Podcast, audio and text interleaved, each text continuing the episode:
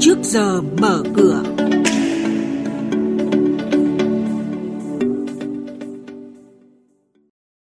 Thưa quý vị và các bạn, những nội dung sẽ có trong trước giờ mở cửa ngày hôm nay. Chính thức vận hành phần mềm mới của FPT tại Sở Giao dịch Chứng khoán Thành phố Hồ Chí Minh để xử lý sự cố giao dịch. Ngành thuế xóa nợ cho 57.000 doanh nghiệp và người dân khó khăn không còn khả năng trả nợ. Nhận định diễn biến giao dịch hàng hóa thế giới, giao dịch liên thông trên Sở Giao dịch Hàng hóa Việt Nam. Sau đây là thông tin chi tiết. Thưa quý vị và các bạn, Ủy ban Chứng khoán Nhà nước đã chấp thuận kiến nghị của Sở Giao dịch Chứng khoán Thành phố Hồ Chí Minh về việc đưa giải pháp xử lý sự cố hệ thống giao dịch tại sở này, sử dụng phần mềm của Sở Giao dịch Chứng khoán Hà Nội do công ty cổ phần FPT cung cấp vào vận hành chính thức từ hôm nay, mùng 5 tháng 7.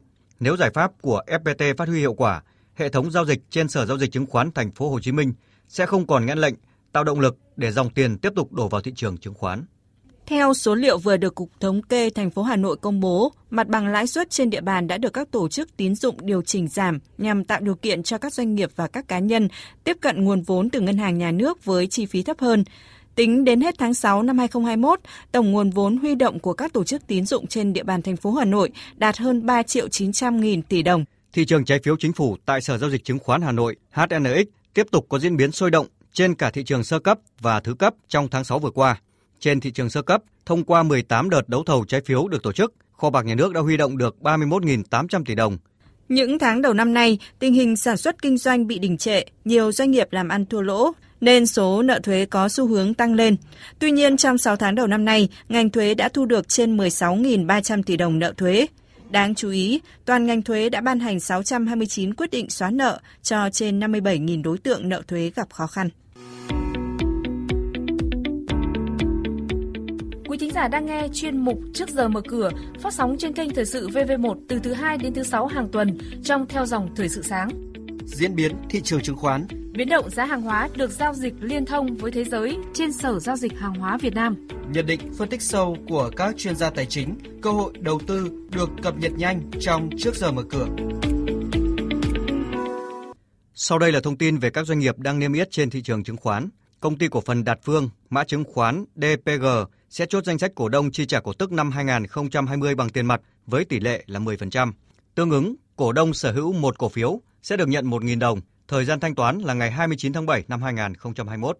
Hội đồng Quản trị Công ty Cổ phần Tập đoàn Hà Đô, mã chứng khoán HDG, vừa công bố nghị quyết thành lập Công ty Cổ phần Năng lượng Hà Đô.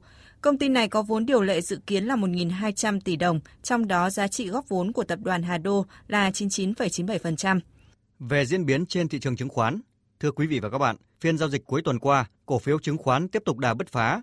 Nhiều cổ phiếu vốn hóa lớn tăng giá mạnh vào cuối phiên, khối ngoại mua dòng 1.923 tỷ đồng, cao thứ hai kể từ đầu năm 2021. Kết thúc phiên giao dịch, VN Index tăng 3,19 điểm lên 1.420,27 điểm. HNX Index tăng 0,7% lên 328,01 điểm. Trong khi đó, Upcom Index cũng tăng nhẹ 0,22% lên 90,64 điểm. Đây cũng là các mức khởi động thị trường phiên giao dịch sáng nay. Tiếp theo là tin từ Sở Giao dịch Hàng hóa Việt Nam với các thông tin và diễn biến mới nhất trên thị trường hàng hóa thế giới. Chúng tôi có cuộc trao đổi nhanh với bà Nguyễn Thị Minh Trang, chuyên gia phân tích thị trường của thành viên kinh doanh hữu nghị. Thưa bà, xin bà cho biết những nhóm mặt hàng nào có mức tăng mạnh nhất trong tuần qua và những yếu tố tác động đến những mặt hàng này ạ? Thị trường hàng hóa kết thúc tuần vừa qua với sắc xanh chiếm ưu thế. À, tuy nhiên thì đáng chú ý nhất vẫn là các mặt hàng nông sản với những biến động rất mạnh và bất ngờ đối với giới đầu tư. Trong ba mặt hàng ngũ cốc chính thì đã có hai mặt hàng là ngô và đậu tương tăng tới hơn 10%. Thậm chí là giá ngô còn có phiên tăng kịch trần chỉ vài giây sau khi mà Bộ Nông nghiệp Mỹ công bố hai báo cáo quan trọng à, cho thấy diện tích gieo trồng thấp hơn mức dự đoán của thị trường. Ừ, đây có thể là một trong những số liệu quan trọng nhất cả năm 2021 đối với thị trường nông sản, khiến cho giá của các mặt hàng này khó thể giảm mạnh từ 1 đến 2 tháng tới. Vậy bà có thể cho biết thêm, nhà đầu tư cần lưu ý những gì trên thị trường nông sản trong tuần này ạ?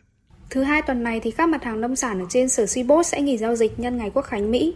À, để đưa ra được những nhận định về xu hướng sắp tới của thị trường sẽ tiếp tục tăng hay là trải qua điều chỉnh thì các nhà đầu tư cần theo dõi những thay đổi về cung cầu của các mặt hàng. Hiện tại thì những thông tin về thời tiết ở Mỹ và Brazil sẽ là yếu tố quan trọng nhất ảnh hưởng tới sản lượng thu hoạch. Trong khi đó thì nhu cầu tiêu thụ ngũ cốc sẽ được phản ánh qua báo cáo xuất khẩu của Mỹ và sản lượng ethanol ở trong tuần. Vâng, xin cảm ơn bà.